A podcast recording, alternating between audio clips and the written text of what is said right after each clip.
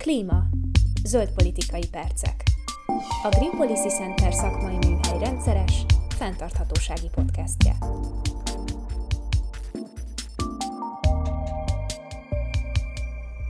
Szeretettel köszöntöm a kedves hallgatókat a Green Policy Center podcast adásában 2021. novemberében. Nem véletlenül hangsúlyozom a dátumot, mert ennek a beszélgetésnek most különös aktualitása van. Az energia árakról, az energiaár válságról lesz alapvetően szó.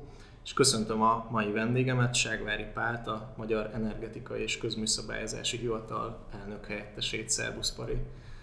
Szia, és üdvözlöm a hallgatókat is! Ugye a régi ismerettségre tekintettel tegeződni fogunk a műsorban.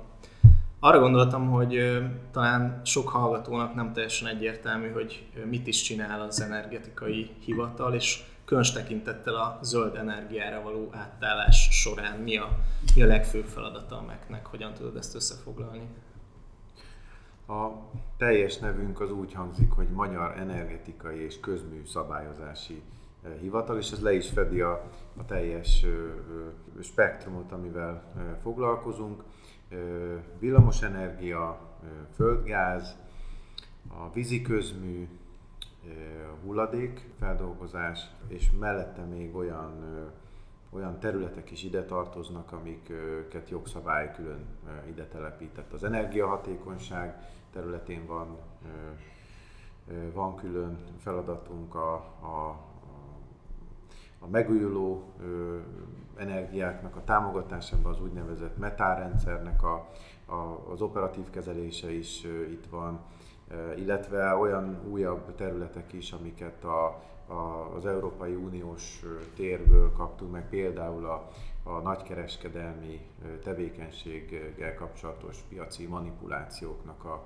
a, a figyelése az a földgáz és a villamos energiához kapcsolódik.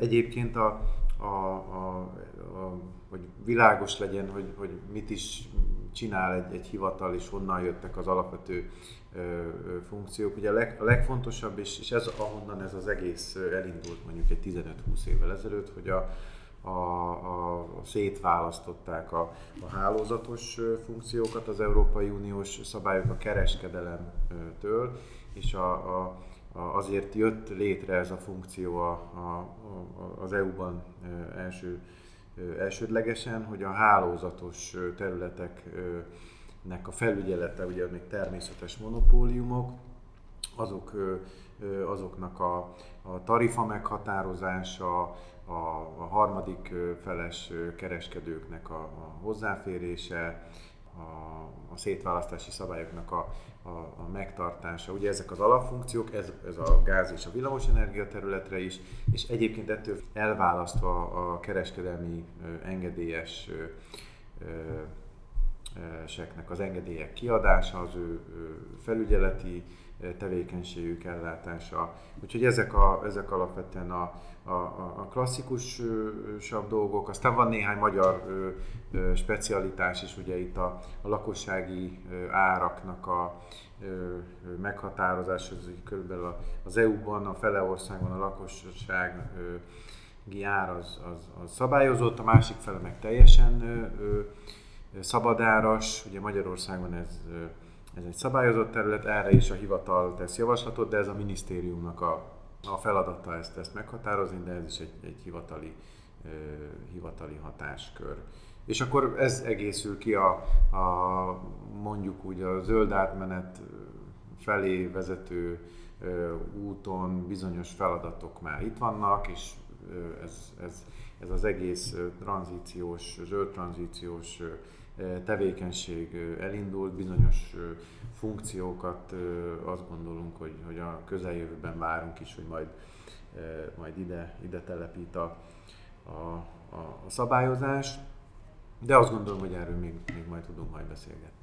Jó, tehát én úgy értelmezem, hogy abszolút kult szerepe van a MEC-nek a, a zöld energiára való átállásban, mind szabályozóként, mind végrehajtóként, mind pedig a végrehajtást ellenőrző meg is, meg is változott a mottónk, mert a, az előző időszakban az volt a mottónk, hogy ellátásbiztonság, életminőség és nem tudom, még egy valami, és az új mottónk pedig az, hogy fenntartható zöld energia és fenntartható környezet. Igen, ezt láttam is itt lent az irodátokban, ezt a szép plakátot. És itt a, itt a logó is ki, kitűzve. Ugye utaltál rá, hogy a zöld energiára való átállás az egy hosszú út. Hát én azt gondolom, hogy nem csak hosszú, hanem rögös is.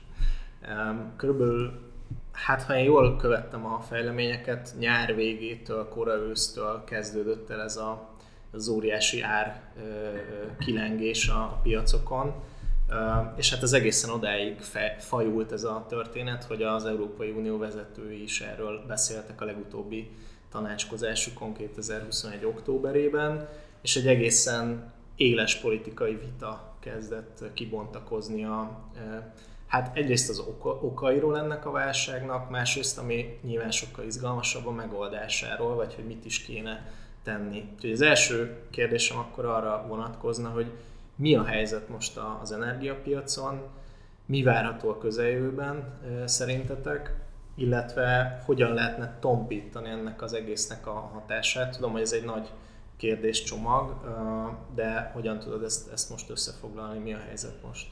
Igen, ez a, az energia válságként, energia árválságként szokásos talán titulálni, és ez a ez a megközelítés valószínűleg a, a leghelyesebb. Ez, ez valóban most bekerült a legtöbb országban is a mindennapi közbeszédbe, tehát egy abszolút érezhető, érezhető tematika, és a, az Európai Unió leg, legfelsőbb szerveibe is, tehát a, a szervezeteibe is a, az Energiatanács, majd a, a miniszterelnökök fórumára is, ugye az Európai Tanácsülésre is ez bekerült, illetve decemberben ez ismét téma lesz, mert igaz, hogy, hogy komoly politikai vita volt, de nem volt konklúzív. Tehát abban maradtak a vezetők, hogy vissza fognak térni rá. Tehát, hogy most mit látunk, illetve mi, mi alakult ki itt az elmúlt, elmúlt hetekben egy történelmi, tehát soha nem látott árszintekre kerültek a különböző energia a tőzsdék. Hogyha egy gyors számot vetnénk, akkor nagyjából az látszik, hogy január 1 óta a földgázára a, a, a legmagasabb emelkedést hozta, az olyan 4-5-szörös, attól függ, hogy éppen időben melyiket nézzük. Aztán utána a villamosenergia az olyan 3-4-szeres január 1-hez képest a, a szén az, az olyan két-háromszoros, és a, az olaj az meg olyan 50-60 százalékkal emelkedett a nyers kőolajnak a, a, az ára, és hogy, hogy, hogy alapvetően ez, ez, ez, ennek mik, a, mik az okai, minden ilyen helyzet összetett. Tehát, hogy az a helyzet, hogy, hogy nagyon egyszerű válasz nincsen, de de hogyha leegyszerűsítjük, akkor azt mondom, hogy két fő faktorra vezethető vissza ez a, ez a, ez a helyzet. Az első az az, hogy, hogy a, a földgáz piac területén megbillant a kereslet és a kínálat egyensúlya. És ez ugye egy globális jelenség. Tehát globális jelenség, de alapvetően Európát sújtja talán a legjobban ez a, ez a mostani, mostani helyzet. Ez a Covid utáni helyreállás szokták itt mondani, hogy az a igen. mozgatórugója ennek alapvetően. igen, igen, ugye meglepte alapvetően a, a, a mondjuk úgy a, a gázipart az, hogy, hogy ilyen szinten, a, ilyen szinten fölpattant a gazdaság, stimulálták a jegybankok, a kormányok is, ugye az első, második, harmadik, most a negyedik hullámban megyünk erősen befele, és én azt gondolom, hogy mindenki alapvetően arra számított, hogy azért nem lesz ekkora pörgés a, a világgazdaságban, és, és a kereslet az magasabb, mint amire, mint amire számítani lehetett. Ez mindenképpen egy pozitív, pozitív fordulat, de, de ugye a, a, a földgáz az, az, az ma azt, azt látni kell, hogy a legrugalmasabb energia tényező, tehát hogy mind mondjuk úgy strukturális szempontból is, tehát a, amikor a, a Fukushima-i katasztrófa történt ugye több mint tíz éve, akkor is Japánban leállították szinte egyik napra a másikra az összes nukleáris erőművet, akkor a földgáz ugrott be a helyére, akkor is egy, egy, egy lokális árcsúcsot eredményezett alapvetően az ázsiai piacon, de a földgáz akkor is beugrik a, a rendszerbe, hogyha nagyon rövid távú bizonytalanságról van szó, tehát hogyha éppen nem süt a nap, vagy nem fúj, akkor is az látja el ezt a, ezt a típusú rugalmasságot ma még, tehát hogy elindultak azért változások, de ma még, ma még ez, a, ez, a, ez a helyzet. Viszont a, viszont a, pont ez a középtáv, ami, ami, amire ugye föl kell tudni készülni. Tehát hogy szüksége van a, a, a, a, a földgázban dolgozó szereplőknek egyfajta ilyen perspektívára, ilyen középtávú perspektívára, amire ö, aztán a, a, a földgáztárolókat föl lehet tölteni, az LNG hajókat le lehet szerződni, a hosszú távú, középtávú szerződéseket meg lehet kötni. Na, pontosan ez az, ami e, igazából e, váratlanul érte, és nagyon ugye beindult az európai gazdaság, és ehhez képest meg az ázsiai gazdaság még még jobban. Tehát ugye, a, ha, ha megnézzük, hogy ez miért, miért egy ilyen kritikus helyzet, és alapvetően miért csak egy ár, árhelyzet. Tehát nem, nem fizikai probléma van, és főleg nem Közép-Európában, hanem egy árhelyzet van. Az elmúlt időszakban a, a, olyan szinten egységesítettük a, a, a földgázpiacokat, egyébként a villamosenergia piacokat is, hogy, hogy tulajdonképpen az európai árszintet a holland ártősdén határozzák meg. Tehát, hogyha ahhoz az árcentrumhoz közel alakul ki valamilyen fajta szentiment, hogy, hogy föld, forráshiány lehet, akkor az, az, az kiterjed az egész kontinensre, sőt a kontinensen túl lógó hatása is van, ami nyilván például Magyarországon, illetve Közép-Európában remekül állunk a nyugati kollégákhoz képest, stratégiai gázkészlettel, illetve a kereskedelmi készletek is magasak. Ettől függetlenül sújt, a, sújt ez a ez az árszint. És egyébként mindez a keresletoldali helyzet, ez egy, ez egy erős ilyen kínálati, vagy hát egy, egy, egy szerényebb, mondjuk, hogy egy szerényebb kínálati szituációval találkozott. Úgyhogy azt, azt mondanám, hogy ez a, ez a legfontosabb, hogy, hogy, hogy megbillent, a, megbillent ez, a, ez, a, ez a helyzet. Ennek a kínálati oldalnak is több tényezője van, van piaci tisztán piaci oka is. Van, ezt én igazából egy, egy ilyen tökéletes viharként szokták ezt a helyzetet sok helyütt elemezni. Inkább annyit mondanék, hogy, hogy több, több vezeték, több mező így egyszerre esett ki, hurikán helyzet is volt, amik, amik alapvetően több, több 10 milliárd köbméter is kiesett, illetve hát az is hozzátartozik a dologhoz a kínálati oldalon, hogy, hogy a földgáznak azért most már több év óta a halálhírét keltik, és ugye elmaradnak azok a fajta beruházások, amik, amik egyébként most meg kellenének, és ilyenkor látszik az, hogy óriási energiaészség van, és az energia az tipikusan egy árugalmatlan termék, tehát hogy nem teljesen, de azért elég, elég jelentősen, és amikor szükség van rá, akkor, akkor nagyon, nagyon jelentős sen meg tudja ugye emelni a, az árat, illetve hát minden áron szükség van rá. És akkor csak néhány kitérő, hogy ez hogy hat a, a többire, a, a, a, mert ugye alapvetően a, a, a a, a, a szén is, a szénre, az olajra és azok egyfajta helyettesítő termékei a földgáznak bizonyos piaci helyzetben. Tehát elkezdték a szén kapcsán, ugye elkezdték a, a, a túl magas ár miatt a, inkább a szenet használni bizonyos piacokon a villamosenergia termelésre, ami szintén ugye egy, egy szén, magasabb szénigényt hozott a, a... Mert hogy ugye sok elektromos áramtermelő az gáz alapú.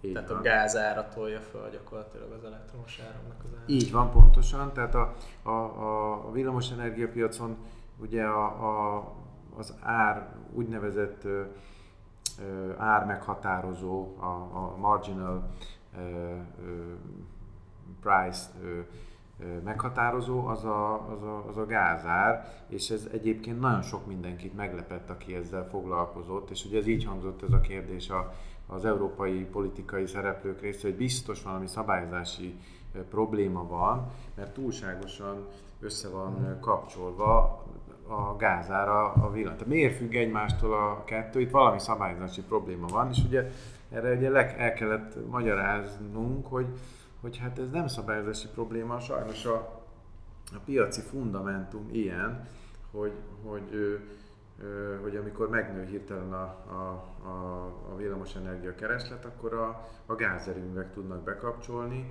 és azok határozzák meg a villamosenergiát. Sajnos az egyéb technológiák még gyerekcipőbe járnak, és nagyon-nagyon örülnénk, hogyha, hogyha ezek már ki tudnák váltani a, a földgázt részben, akkor elkezdene leválni, és hogyha lenne egy, most egy, egy földgázpiaci zavar, akkor nem lenne ilyen nagy hatása a villamos energiára, de most tulajdonképpen az látszik, hogy egy ilyen kritikus kritikus szerepe van még a, a, a, a földgáznak, és nyilván ezt, ezt, ezt azt gondolom, hogy, hogy érdemes figyelembe venni, amikor ilyen középtávú terveket szövögetünk. Ez nagyon érdekes, amit mondasz, és mindjárt rá is kérdezek erre, csak két dolgot reflexió jutott eszembe. Az egyik az, hogy szerintem ezen az energiaárválságon igazán látszik, hogy az éghajlatváltozás milyen negatív hatással van, és mégpedig duplán, mert ugye sokan az okok között azt is felsorolják, egyrészt mondtad a hurikánokat, de ugyanakkor én, a, én olyat is olvastam, hogy a széltermelő kapacitások nem adták ki azt az energiatermelést, amit ki kellett volna, mert úgy változott meg az adott éghajlat az adott termelőterületeken.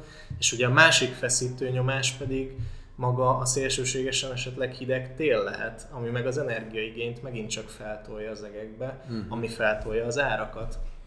Tehát, hogy szerintem itt látszik az, hogy az éghajlatváltozás milyen direkte és közvetlenül hat például az energiaárakon keresztül a mindennapi embereknek a, az életére. A második érdekesség, amit mondtál, hogy tulajdonképpen ez a nagyobb összekötöttsége a hálózatoknak, az ellátás biztonság szempontjából nyilván jó, hiszen több felől érkezhet az energia, viszont az árak tekintetében meg ilyen érdekesség, hogy, hogy, hogy ennyire direkt hatása van bárhol a világon gyakorlatilag egy energiárnövekedésnek a világ többi részére is, mert hogy, hogy a, a, a hálózatokon keresztül ez hamar, hamar összekötődik, és ugye a molekulák azok szétválaszthatatlanok onnantól kezdve.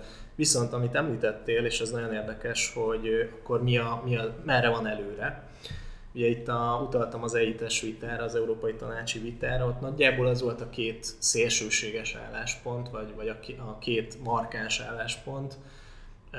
Az egyik álláspont az nagyjából úgy foglalható össze, hogy na most látszik igazán, hogy miért kell átállni a megújuló energiákra, meg a zöld energiára, pont ezért, mert Európa egyébként nagyon kitett, földgázimportnak még mindig, mindig óriási jelentősége van, és hát ezen keresztül nyilván a földgáz ára ennyire tudja befolyásolni a, a fogyasztói árakat Európában, és ezért minél inkább a helyben előállított megújuló energia kapacitásokat kell növelni, és még jobban fel kell gyorsítani ezt.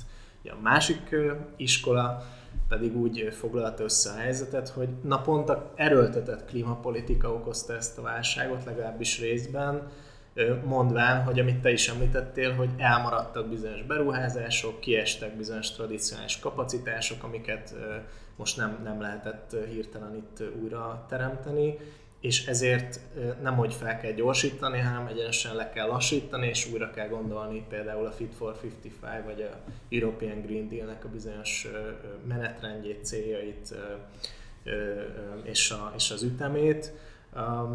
Te hogy látod ezt, illetve mennyiben keverhető össze ez a két dolog olyan szempontból, hogy nyilván a, a Fit for 55 vagy a European Green Deal az egy középtávú célkitűzéseket megfogalmazott javaslatcsomag. Ugye gyakorlatilag a Fit for 55-nak még egyetlen eleme sem hatályos, tehát most zajlanak a, a tárgyalások, és ez az árválság pedig hát jó esetben azért egy pár hónapon belül talán csillapodni fog, és, és valamiféle visszarendeződés vagy, vagy normalizálódás az árakban megtörténhet, bár én olyan elemzést is olvastam, hogy ö, ugye egyes beszerzések, beszerzők még kivárnak a szerződéseikkel jövő évre, és ez gyakorlatilag extrém módon még jobban feltolhatja az árakat, hogyha hirtelen nagy kereslet megjelenik majd mondjuk egy extrém hideg tél alkalmával, úgyhogy ez, ez, a, ez az árválság még biztosan kitart egy, egy ideig, de hogy ez alapvetően nyilván nem egy tíz éves, remélhetőleg nem egy tíz éves történet lesz ebből a szempontból, tehát te hogyan látod ezt a két nézetet, és, és, és hogyan érdemes kezelnünk most ezt az energiaárválságot? Nagyon jó kérdés, és megmondom őszintén, hogy nincs is rá teljesen, teljesen egyértelmű, világos válasz.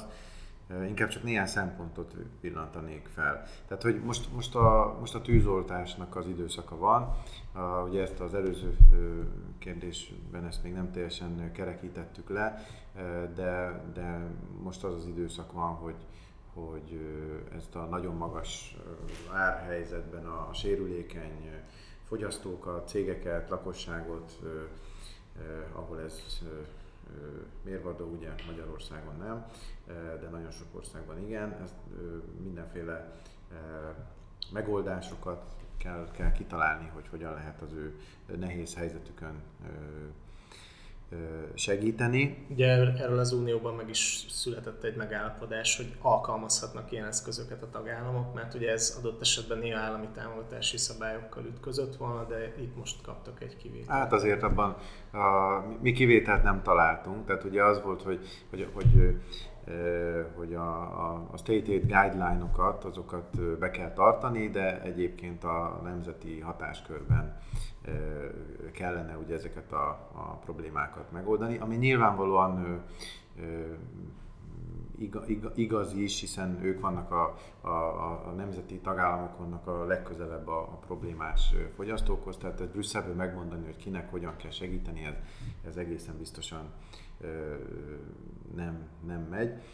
Úgyhogy, úgyhogy most ez, a, ez az időszak van és, és, és most ez, ez nagyon sok energiát elvisz. De az, hogy, hogy hogyan, ugye mindenből mi következik, vagy, vagy hogy hogyan, hogyan most gyorsítsunk, vagy lassítsunk. Tehát én, én azt gondolom, hogy, hogy mindenképp ki kell értékelni ezt a helyzetet, és egy pillanatra azért végig kell gondolni, mert a, mert a Covid, pontosabban ez az energia árválság helyzet, amit ugye a, a, a, a többszörös Covid hullám okozott. Ez, ez, ez egy nagyon jó lakmuszpapír, hogy most tulajdonképpen minden problémát, minden problémát előhozott. Én azt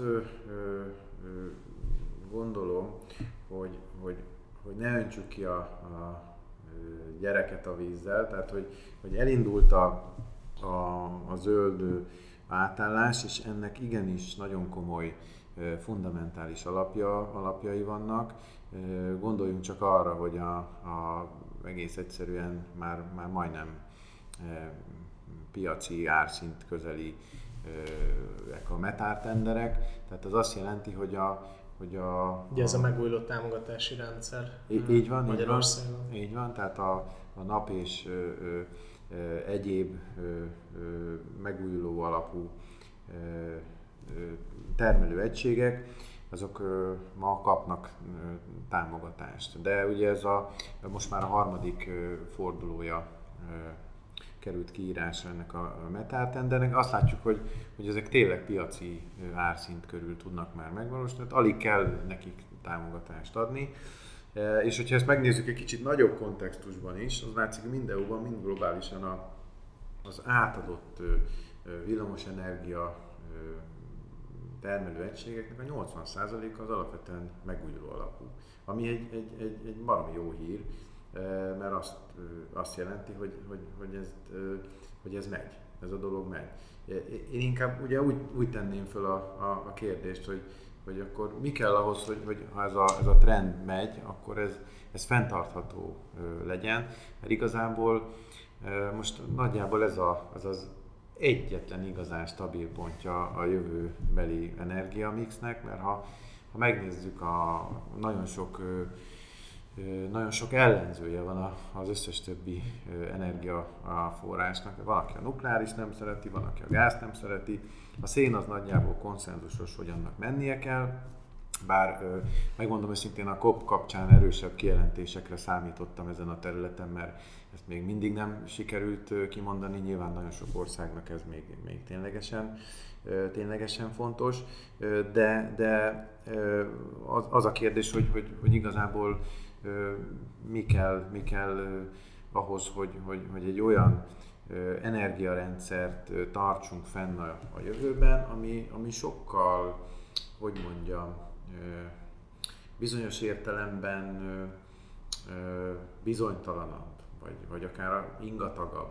Mert a, az, a, az a fajta száz éves, több mint száz éves energiarendszer, most a villamos energiarendszerre gondolok, hiszen a hiszen a, azt azért leszögezhetjük, hogy a, a, a jövő az, a, az az elektrifikáció útja, mind a közlekedésben, mind a, a villamos energiában is, és amikor arra gondolunk, hogy hogy néz ki a jövő energiarendszer, akkor alapvetően a, a villamos energiarendszerre gondolunk, úgy, hogy egyébként a, a természetesen a, a gáz is, meg a, meg az olaj alapú dolgok is még, még nagyon-nagyon sokáig velünk maradnak. De pontosan ez a, ez a dolognak a rákfenéje, hogy, hogy, hogy egyre több olyan nehezen szabályozható, bizonytalan termelésű egységet teszünk be, amiket ma ugye a, a, a földgáz alapú megújuló, földgáz alapú termelők egyensúlyoznak ki. Uh-huh. És pontosan a, a, azt mondjuk, hogy a 2050-es jövőképbe ez, ez nem fér bele. Tehát, hogy egyre inkább destabilizáljuk a villamos energiarendszert, és ami ma stabilizálja, azt meg elkezdjük kivenni. E, és ha ezt hozzátesszük azt, hogy, hogy a, a, igazából a harmadik nagy pillérje ma a villamos energiarendszernek azok a nukleáris erőművek, hogy, hogy az is nagyon erősen támadva van, akkor igazából föltehetjük a kérdést, hogy, hogy akkor most hogy is néz majd ki a jövő villamos energia rendszere? Tehát, mint hogyha nekem az a benyomásom, hogy a kérdés túlságosan át lenne politizálva, és, és, és nehéz, nehéz tényszerűen ezekről a, ezekről a dolgokról beszélgetni. Tehát, hogy ami, amit, amire szükség lenne, tényleg egy ilyen tényszerű végiggondolása a, a, a helyzetnek, és nem, nem túlzás ugye azt kimondani, hogy bizonyos országban szükség van a nukleáris, nukleáris erőműre, bizonyos országban szükség van a, a, a gázerőműre.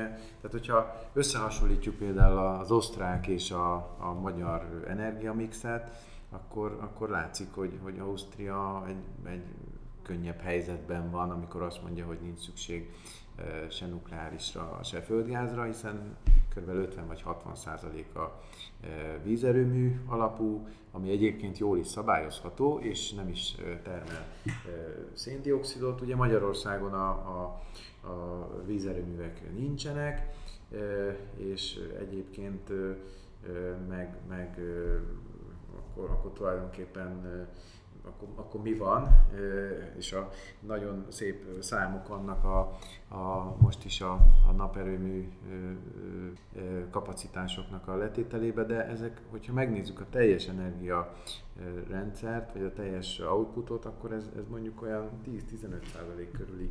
Tehát nagyon messze vagyunk attól, ami például Ausztriában lehetne. Tehát szükség van egy, egy, egy, egy nagyobb, nagyobb energiaforrásra, és szükség van olyanra is, ami igazából ki tudja szabályozni a, a, a, ezeket a megújulókat. És ez, ez ugye nincs egységes recept, tehát azért mondom, hogy nyilván ez egy EU szintű megoldásra van szükség. Én leginkább azt mondanám, hogy, hogy, hogy ténylegesen meg kell hagyni azt a, azt a mozgásteret az országoknak, hogy, hogy, hogy a 2050-es célok megvannak, hogy ők a saját maguk módján el tudják érni. Nekem a kedvenc visszes ország példám, ha már ilyenekről beszélünk, az Norvégia. ahol hát most már gyakorlatilag 100% úgymond a hazai megújuló energiatermelés, és abból látják el a, a villamos hálózatot. Viszont emellett tengeri olaj bevételekből gazdagodik az ország, és, és hát ezzel úgy látom, hogy nem is nagyon terveznek a közeljövőben nagyon leállni. De azért De... nagyon bölcsen csinálták szerintem. Hát lehetne az is, hogy ő alapvetően fölhasználja azt a földgázt és olajat. Tehát ahhoz képest azt mondja, hogy ő inkább eladja, és abból ő egy, egy, egy jövő energiarendszerét építi.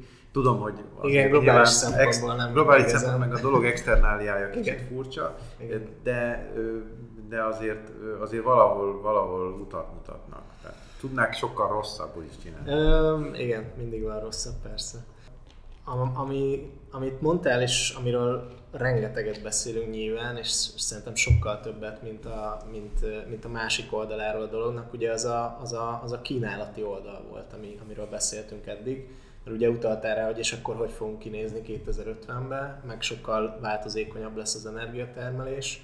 Mi a helyzet a, azzal, vagy mit gondolsz arról, hogy a keresleti oldalt is befolyásolni kéne legalábbis olyan szempontból, hogy különböző okos megoldások révén ugye az embereknek és a cégeknek, az iparnak a felhasználása jobban kéne, hogy igazodjon a termelési kapacitásoknak a változékonyságához adott esetben. Nyilván vannak olyan energiaigények, amik folyamatosan fennállnak, de igenis vannak olyanok, vagy lehetnek olyanok, amiket lehet időzíteni ö, ö, időben eltolva, és ez nagyon sokat segítene egyébként abban, hogy ezt a változó, változó energiatermeléshez sokkal jobban hozzáigazodjanak a fogyasztói igények. Ebben mennyi potenciált látsz, vagy ez, erről mit gondolsz? Hát ez az egy millió dolláros kérdés, amit én is mindig kérdezgetek mindenkitől. De a, a a fogyasztói oldal hagyd mondjak két dolgot. Tehát az első, ami szerintem még ezt is megelőzi, az az energiahatékonyság. Tehát ez egy, ez egy borzasztó mostoha gyerek, igazából senki nem tudott még igazán jó szakpolitikát kitalálni, csinálni rá, hogy hogyan lehet ezt, hogyan lehet ezt megfogni. Itt ugye a, a, a, a motto, hogy a a sokszor, sokszor hangoztatott, hogy a nem elfogyasztott energia a legolcsóbb energia, ez tényleg így van. És, és a legzöldebb. És a legzöldebb is, e, így van. E, erre a jövőben sokkal nagyobb hangsúlyt kell tenni, ez, ez benne van a fit, fit csomagban is. És egyébként ide kapcsolódik a, a, a kérdésednek a, az eredeti szála is, hogy, hogy hogyan lehet ezt mondjuk a fogyasztói oldalt is bevonni, ahhoz, hogy, hogy segítse az egész energiarendszernek a rugalmasságát. Ugye belőle beszéltük, hogy, hogy alapvetően egy rugalmatlanabb energiarendszert hozunk létre ezzel a nagyon sok beépített nappal meg széllel. Tehát ezt valahogy rugalmasabbá kell tenni. Itt, itt ugye a, a, a sokfajta rugalmasság van a gázerőművek, a tárolóegységek, és a, harmadik nagy-nagy gombóc az a fogyasztó oldal itt azt kell érteni az alatt, hogy, hogy igazából most a, maradjunk a, lakossági körnél, hogy nagyon sok olyan villamosenergia fogyasztó van, aminek a, a felhasználása szabályozható időben. Ez automatizálható, gondoljunk csak az olyan legnagyobb fogyasztókra, mint a mosógép, mosogatógép, de akár az, az, az újabb építésű otthonokban a, a hőszivattyú, ami nagyon, nagyon szabályozható, vagy akár az autó, az elektromos autó, ami kicsit inkább még a jövő zenéje, de az is egy meg fogja dobni alapvetően a villamosenergia teljes fogyasztását ugye országszinten is, meg az otthonok szintjén is, és ezek jól szabályozhatóak. Nagyon sok olyan van, hogy nem jól szabályozható, tehát nyilván a borotválkozást, meg a tévénézést, az esti mesét mindenki ugyanakkor fogja megtenni, az, azon különösebben nincs mit időben szabályozni, de ezeknek a... Viszont előbb... pont, bocsánat, hogy megszakítalak, csak pont itt jön be az a az a rémkép, vagy nem is tudom, hogy fogalmazzak, hogy ha még a esti amúgy is megnövekedett fogyasztásra még rátöltik az elektromos autókat, az olyan mértékű hálózat terhelést okoz, illetve olyan hálózatfejlesztést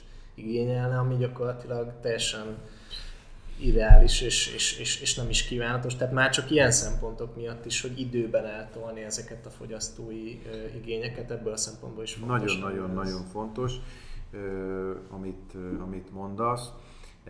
Tehát az egy, az egy borzasztó forgatókönyv lenne, hogyha mindenki este 6 és 8 között tenné fel az elektromos autóját a hálózatra, hiszen akkor, akkor bizonyos utcákban vagy kerületekben aranyárba kellene nagy vasat építeni, és ezt, ezt egyébként okos eszközökkel ezt el lehet kerülni. Tehát, hogyha ugyanúgy föl dugja az elektromos autót a, a fogyasztó, de van benne egy automatika, ami letiltja azt, hogy, hogy azt ne 6 és 8 között, hanem majd mondjuk éjfél és 3 között használják, és ezt mondjuk a teljes kerületben egyszerre, vagy egy ilyen szabályozható rendszer, akkor, akkor nagyon komoly hálózatfejlesztési feladatokat, költségeket, amit mindannyiunknak kellene a tarifában kifizetni, el lehet, el lehet kerülni. Egyébként ez ma már lehetséges lenne technikailag egy ilyen okos szabályozási rendszer, vagy ez még előttünk áll, hogy ilyeneket kifejleszünk? Minden megvan már hozzá, de ez olyan, mint a 5000 darabos puzzle, hogy időbe telik ennek a sok-sok részét össze, összerakozgatni.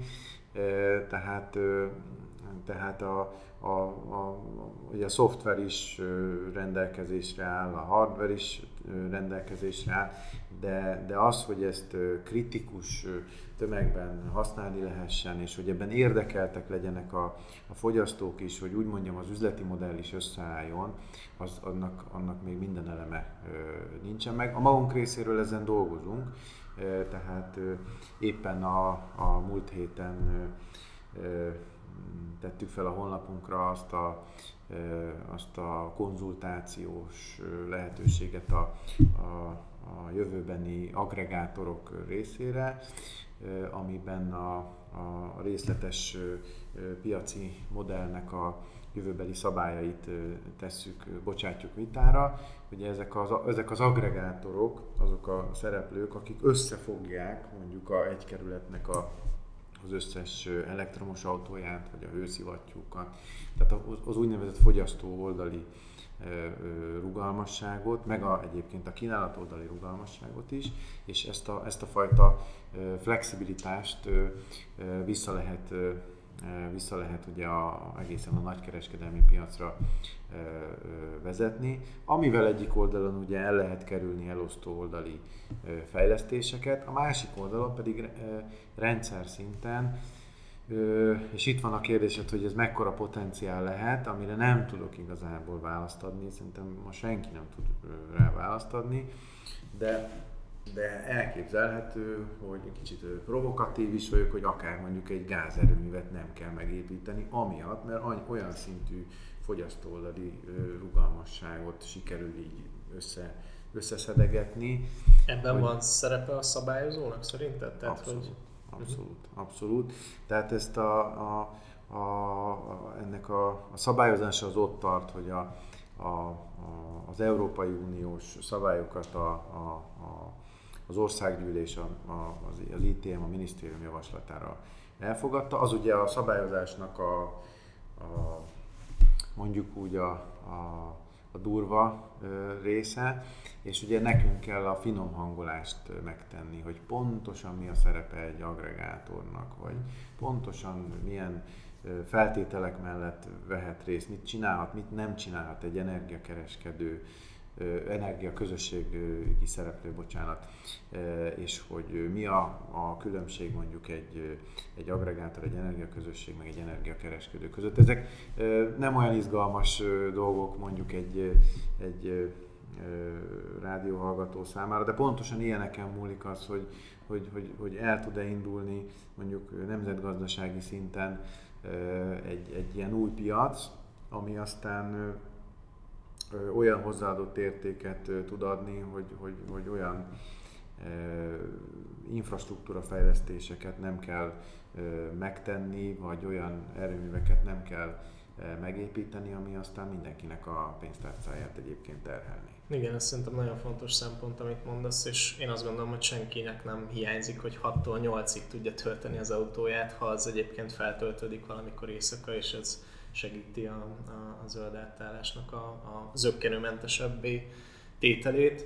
Az utolsó kérdésem előtt, hogyha egyet kéne kiemelni, akkor te mit mondanál, hogy Magyarországon vagy a régióban mi a legfőbb kihívás a, a zöld energiára való átállás kapcsán? Tehát ugye beszéltünk árakról, beszéltünk infrastruktúra fejlesztésről, beszéltünk fogyasztói magatartásoknak a változásáról, szabályozásról, természeti adottságokról is volt ugye szó, ez is nagyon meghatározó mi, mi az a legfontosabb szerinted, ami, vagy a, a legnagyobb kihívás, amit te látsz? Hát az idő. Az idő, és az, hogy, hogy kicsit egyszerre kell csinálni mindent. És, és nagyon, nagyon-nagyon felgyorsultak a, az események. Én ugye most a saját szempontunkból azt látom, hogy mondjuk a, a, az európai szinten a, a, a szabályozás mondjuk az elmúlt tíz évben nem volt nagy direktíva csomag, most meg az elmúlt három évben minden évben van egy. Amik, és egyre szigorúbb. És, és e, egyre szigorúbb, egyre komplexebb, persze nagyon sok jogászt ez örömmel tölti el, hogy, hogy, hogy ennyi kibogozandó jogi, jogi feladat van, de, de alapvetően ezek a, ezek a, a, a mondjuk ugye a emiatt ugye az időfaktor nagyon fontos, de hogy, hogy az eszenciára is válaszoljak. Tehát van Magyarországnak egy, egy elég világos jövőképe, a, ami le van fektetve a Nemzeti Energiastratégiában, 2030-ra hova kell eljutni. Azt, azt gondolom, hogy, hogy ez, ez, nagyjából látszik, hogy és aztán leegyszerűsítem, ez a mostanihoz képest majdnem tripla nap kapacitás, dupla nukleáris, mínusz egy, egy lignit erőmű, és ugye az, hogy ezt, ezt a jövőképet hogy lehet elérni, és ugye itt a, ezekből alakulnak ki a, a megoldandó problémák is, és ez, ez pontosan ez. Tehát a, a, az első az, amit már említett, ez a, említettem a, a flexibilitási igény, amit amire több fajta megoldás lehet. A második az a, a hálózatfejlesztés, és az alapvetően a, a kisfeszültségű hálózaton, ez, ez egyébként óriási, tehát nagyon-nagyon sok, sok milliárd és nem forintban, amit a következő évtizedben el kell, el kell költeni. Erre van uniós forrás is, ha jól? Van, van, természetesen van, de, de egy olyan kombináció kell, ami a, a, a hazai, az uniós, meg a, meg a privát forrásokat szépen össze, összedolgozza és együtt, együtt tudnak hasznosulni. Úgyhogy ez a, ez a, ez a második, és a, a a harmadik kihívás, ahol igazából még nem tudunk, nem, nem látjuk, ott sokkal több ezekhez képest a kérdés, az az, hogy, a, hogy mi legyen a földgáznak a jövőképe. És, és itt ugye nem csak olyan ö, ilyen fancy dolgok vannak, hogy hidrogén, meg biometán, meg stb., de ugye már az is problémát okozhat, illetve hát egész biztos, hogy okozni is fog, hogy az nagyon jó, hogy csökken a földgázfogyasztás, hogy egyre több hőszivattyúk fognak betelepülni, de, de azzal az infrastruktúrával mit csináljuk? Tehát egy, egy körülbelül egy ilyen nem tudom, 4-500 milliárd forintos infrastruktúra biztos van, ami, ami, amivel valamit kezdeni, kezdeni kell. És ennek is vannak szabályozási problémái, csak hogy fölvillancsam azt, hogy hogyha egyre, egyre kevesebb nafta lötyög a, a csövekben, ugye ez fajlagosan egyre, egyre drágább annak a, annak a használata. Ez önmagában is egy, egy olyan szabályozói kihívás, hogy a, a tarifák akkor az egekbe tudnak menni. Úgyhogy nagyjából ezt a, ezt a három ö, problémát ö, mondanám, úgyhogy szerintem ezek azért elég, egy, eléggé ö, ugyanazon a polcon vannak a fontosságukat tekintve. Jó, hát infrastruktúra kapcsán szerintem egy külön beszélgetést megérne az úgynevezett elsüllyedő befektetések, ez a stranded assets, hogy mik azok az infrastruktúrák, amik még most megépülnek, de valószínűleg soha nem fognak megtérülni egyébként. De hát gázvezetékek még mai napig is épülnek, és helyezik őket üzembe, úgyhogy Hát igen, ez egy, ez egy érdekes szempont, ami, amiről érdemes lenne beszélni. Nagyon sok mindenről beszéltünk, de még nagyon sok mindenről tudnánk. Hidrogén szerepéről a jövőben, ugye Magyarországnak most nemrég megjelent a hidrogén stratégiája, de hát ezer más energiahatékonyság kapcsán is lehetnének még kérdések. Én bízom benne, hogy majd egyszer folytatjuk a beszélgetést, és akkor ezekről is, ezekre is kitérhetünk most mégis az energiaárválság volt az olyan legaktuálisabb téma, amiről szerintem érdemes, hogy a hallgatók is egy picit bővebb vagy mélyebb képet tudtak kapni. Úgyhogy ezúton is köszönöm Ságvári Pálnak a Magyar Energetikai és Közműszabályozási Hivatal elnök helyettesének a beszélgetést. Remélem, hogy a, a hallgatók is érdekes információkkal lettek gazdagabbak, és legközelebb is velünk tartanak viszont hallásra. Köszönöm a lehetőséget. Klíma. Zöld politikai percek. A Green Policy Center szakmai műhely rendszeres, fenntarthatósági podcastje.